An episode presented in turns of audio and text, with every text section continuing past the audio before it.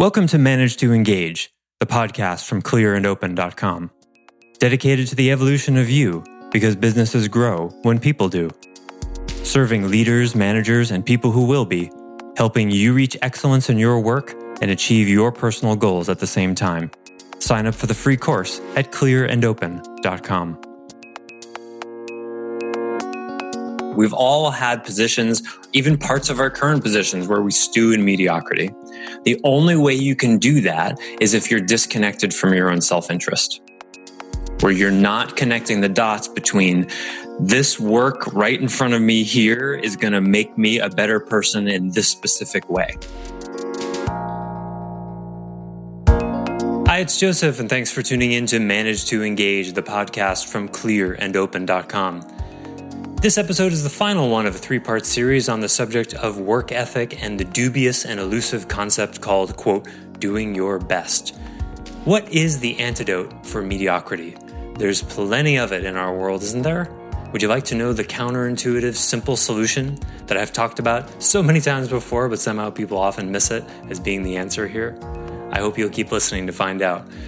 This episode is from a recent weekly member webcast. For more information about the many benefits of Clear and Open membership and how to get more engaged in everything you do, please go to clearandopen.com. Also, I'm very excited to announce the launch of my new course, Accountability, Metrics, Money, and Shame Get Better Results by Living in Reality. That's the name of the course. Employee disengagement is a worldwide epidemic, estimated to cost nearly a half trillion dollars a year worldwide. Lack of accountability and metrics are two of the biggest reasons why. You cannot have engagement without them. In this course, we address money in a way you've likely never thought of before.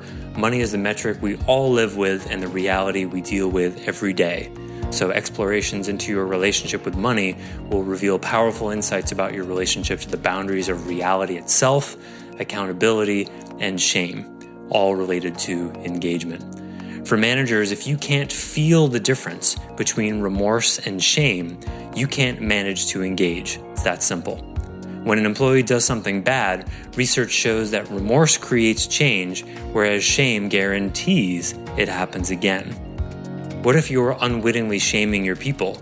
Or on the other side, not ensuring they feel remorse when they mess up? How do you create metrics that show your people how they're doing and inspire them to excellence? How do you know you're tracking the right metrics so you know you're on track? This course answers all of these questions and more.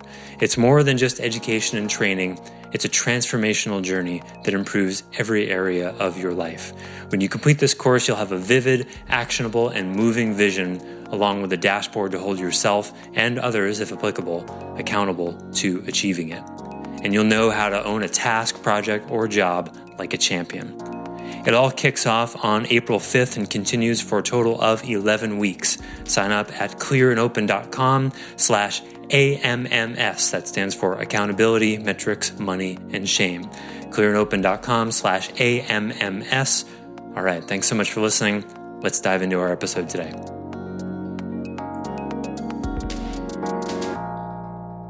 So, we've been talking about the accountability piece, the stick. What's the carrot? I think the carrot is just as simple as you keep your job. Nope. Why not? Because it's not enough.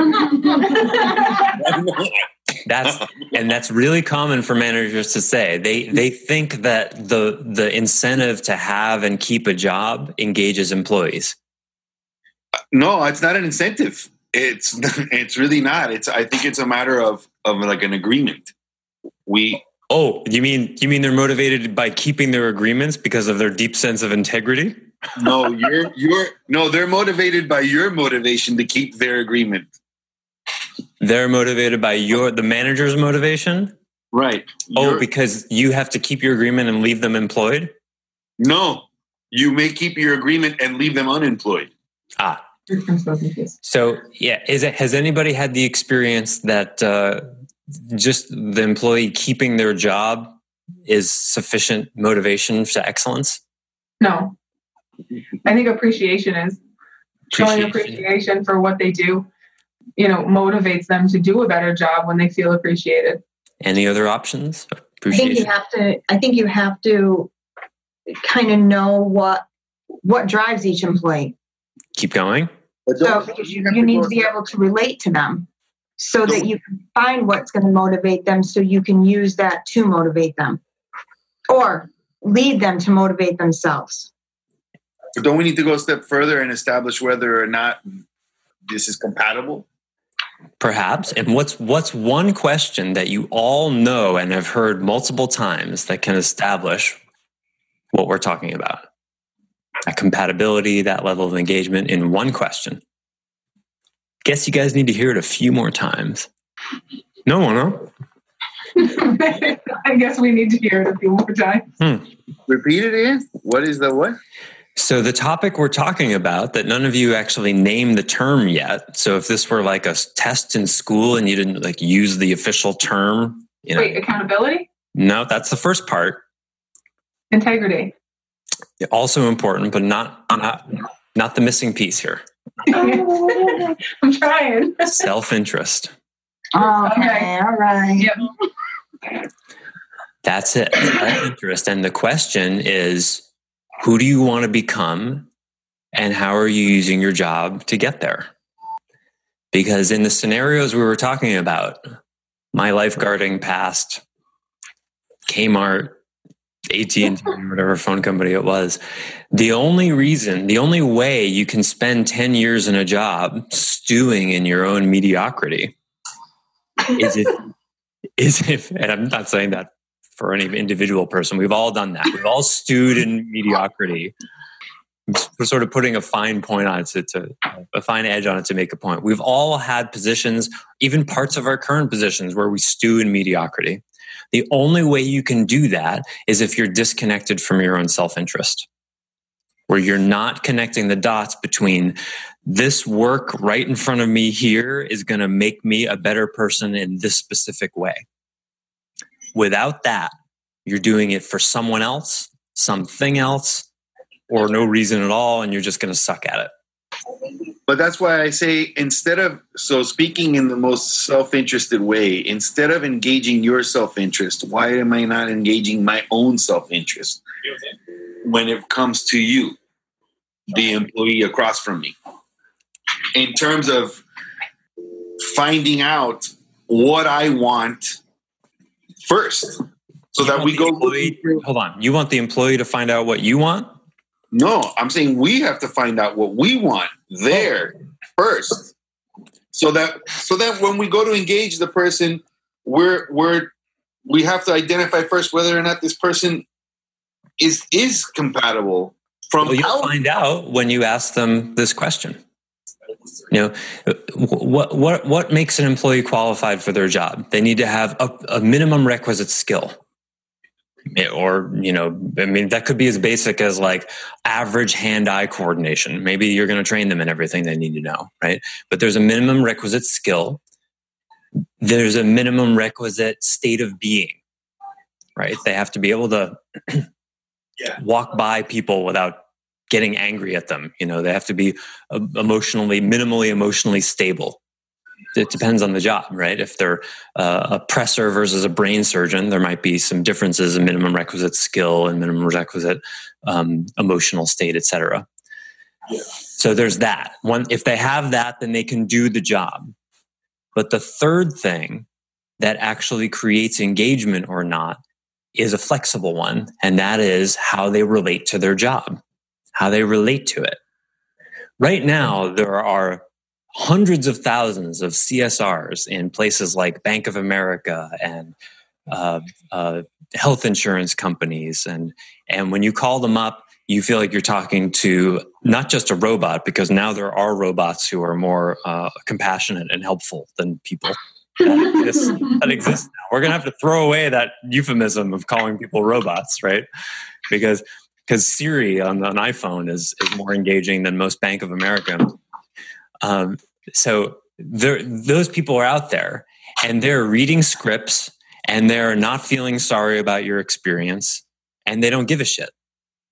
Why? Because they see no connection between what they're supposed to do for the customer and their own growth, development, career. There's no connection there. They don't see it. But that, that development, that's a slow burn. Not necessarily. It can well, happen in one question. You're saying engage them in one question? One question. There's a few different variations of it. What don't you like about yourself and how are you using your job to change it? Where do you want to be in five years and how are you using your job right now to get there? Um, what's one quality in yourself that you want to be different and how are you using your job to develop it? They're all basically the same question. How are you using the job for you? Forget about me, forget about the company, forget about the customer. What are you doing this for? And you can't say to pay the bills, to take care of my family, for you. What are you personally getting out of it? How many of you asked an employee who reports to you this question? What happened? She's actually using, she said she's using this job to get management training to go somewhere else later on down the line. Not bad. To better her, to better her management. Not bad, but not specific enough. That's what I got. That's fine. It's a good start. And it's not specific enough. Why do you think I say that? Because it's not, she's not saying specifically what actions she's taking to move forward. Yeah. And she's not being specific about what maybe she needs from us to help her get there. Yes. So, what's a question you could follow up with that would make that a more granular answer? What, can we do to help her get there? No. That's not bad, but that's not doesn't go any more direct. That's a lateral move. That might get them talking more. It's fine, but what, what's going to squeeze them into committing more? What do you want to know? I, I would want to know where they feel that their their weaknesses. What yes. what do you feel uncomfortable with that you need help to be more comfortable? Yeah. Exactly. So you you want to get management training so one day you can be managing, you know, more people, more responsibility. Great. What do you think you suck at now? Can we say it like that? she, she actually thinks she does suck at communicating. Specifically, kind of, how? Kind of blunt. So she's trying to figure a way of not to, to put a filter on herself. Okay, so she's she's not good at being appropriate and, and censoring herself sometimes. Okay. Right. Okay, yeah. good. Well, that's pretty specific. Cool. So then you could imagine, like, if something went wrong, you could tie that back to, hey, remember that censorship thing you've been working on? Looks like you had a problem with. So now that frames the whole issue as yeah. being an opportunity for her to work on herself, you see? But if you don't have something that granular, and, and, people won't give you something that granular. Oh, I want to be a better person. Well, I want to be a better professional. Well, I want I want to be able to take on more responsibility. All of this is bullshit. That's why I like asking it as what specifically do you not like about yourself and and how do you want to change it? Most people can't answer that question right off. They don't think about it because they're this deep and they and they're shame triggered. Oh man, look at something I don't like about myself. I'll I'll be in my closet on the floor crying for three days if I actually look at that. you know, be grown up and look at something in yourself that doesn't work. That's what grown ups do. Teenagers puff their chest up and think they're all that and you know strut around Kmart like they're at the top of the world. so I had I, I, went I went back there today for my mom's 40th anniversary because I was invited for lunch and I felt so awkward. I bet. I so out of place. you were. Oh, I was. Awkwardness sometimes is essentially real. And there is a lot of people that I worked with that are still there, especially the store manager. So, do you, do you know why they're still there?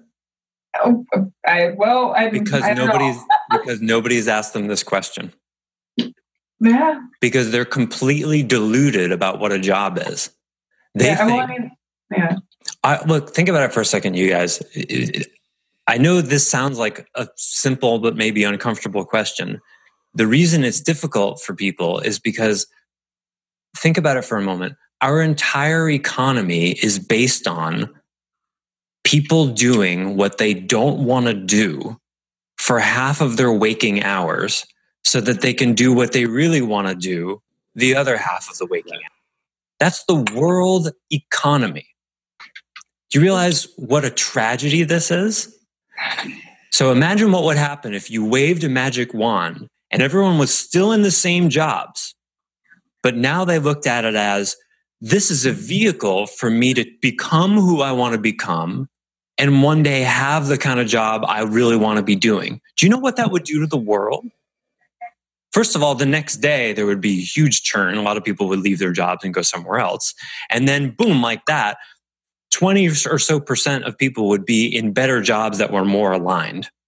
Right. But what happens on the manager's side, a manager who accepts this totally screwed up reality goes, well, I know they don't really like this job and they're just doing the minimum to get by, but how do I trick them into doing it a little bit better? Even though I know they'll never actually care about it. what? Right. And then the employee is saying their version of it. Well, I don't really want to be doing this, but I don't want to get fired either. And I don't really know what the meaning of my life is or where I'm going, but that's hard work to figure it out. And I don't want to take the risk of actually following my dreams. So I'll just do the minimum to get by and not get fired while I bide my time and maybe one day, you know, someone knocks at my door and hands me a dream. Like that's ever going to happen. this is the world, you guys. And so I feel like people don't care these days. They don't care about their job. Like, it, and I'm not. I, I've hired several people. you know, I've been. I've only been in this position for a little over a year, but I've hired several people over that period of time, and I just feel like people are only here for a paycheck. They don't care yeah. about what they're doing. They don't care about the client on the other side yeah. of the counter. And like, what can you do about that? I don't know. That's all I've been talking about for 20 minutes is what you oh, can do. No, I mean, I can find out what their their self-interests are no, and I can show can the appreciation. You, and go further. You can demand that they find their self-interest. Right. Yeah. I just, you know, where so the, across, hold on. I, I normally I, I I I don't do this, but I'm breaking no, my of people getting interrupt me. Each of you has the power to change the world economy with one question. And I can tell by the fact that 15 minutes ago, the word self interest was not spoken by any of you. This question was not spoken by. All of you are still, you still have the wool over your eyes of this screwed up economy where you're still inside this box of people don't care and everyone does the minimum to get by. Yeah, I know. Change it. It only takes a minute. Here's how you do it. What is this job for you? What are you doing? What is, what is your life about? Where do you want to be in five years? And you keep asking that question until they quit or give you a good answer. I'm talking like you're a pit bull on a stake and you refuse to supervise. And every time you're finding yourself supervising, you go, I'm confused.